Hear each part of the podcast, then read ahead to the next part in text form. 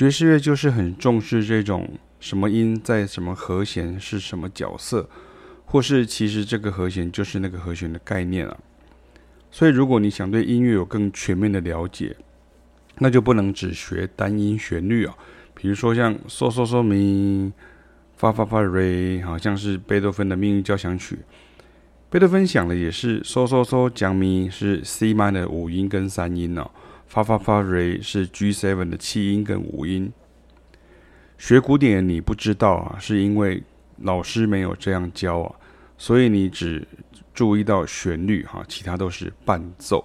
但是其实那就是和声啊，只是贝多芬的时代用五线谱写 C minor 到 G7 的爵士和弦记号还没发明而已啊。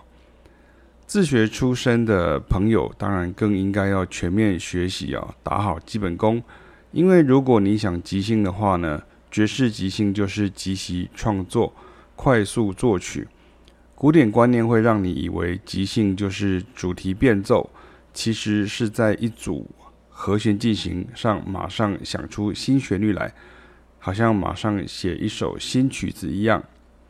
了解了这个道理呢，你就不会说你不用懂和弦了，和弦给钢琴或吉他弹就好之类的这样的说法啊。或者是看到所谓和声上的推算哈，就觉得很麻烦，就排斥了。其实只是因为你没用过而不习惯啊。那像我这个文章中的图片呢，只是刚好在介绍 Barry Harris 的独门方法啊。其实我觉得这是解释属七和弦呢降九和弦啊为何在爵士乐当中很常用的论述之一啊。当然也可以从这个平行小调调式互换来解释。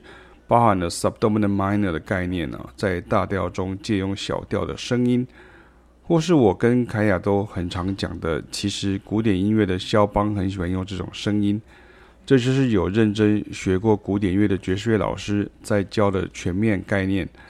当然，给你一对肖邦的乐曲，你也不知道在哪里，所以还是面对面上课最能有时间与空间来引导与示范喽。